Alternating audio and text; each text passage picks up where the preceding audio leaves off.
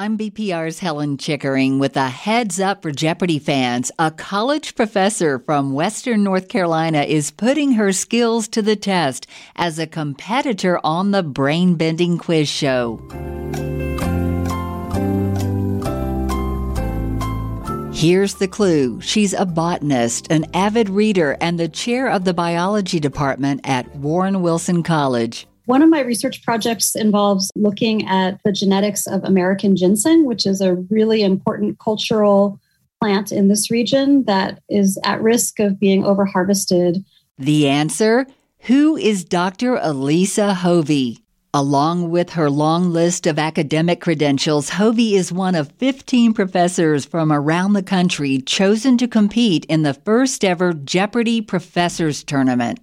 I grew up watching Jeopardy as a young person in my family. That was our favorite show. And we'd get together every night trying to shout out the answers to the television, learning about lots of different kinds of things, ranging from science to pop culture to history. And so I've always enjoyed the show. So, decades later, when she learned about a chance to try out for the show, Hovey went for it. And to her delight, she got a call back.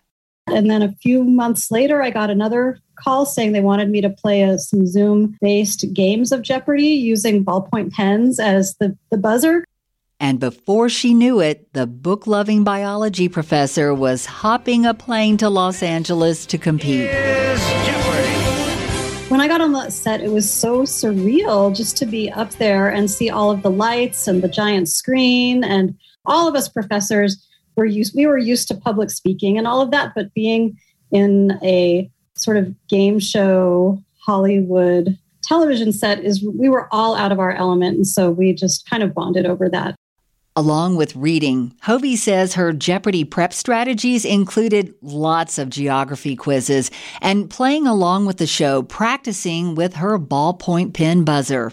It was a dream come true, really, like just to be able to just engage in that way with, you know, a favorite TV show from childhood. So cool.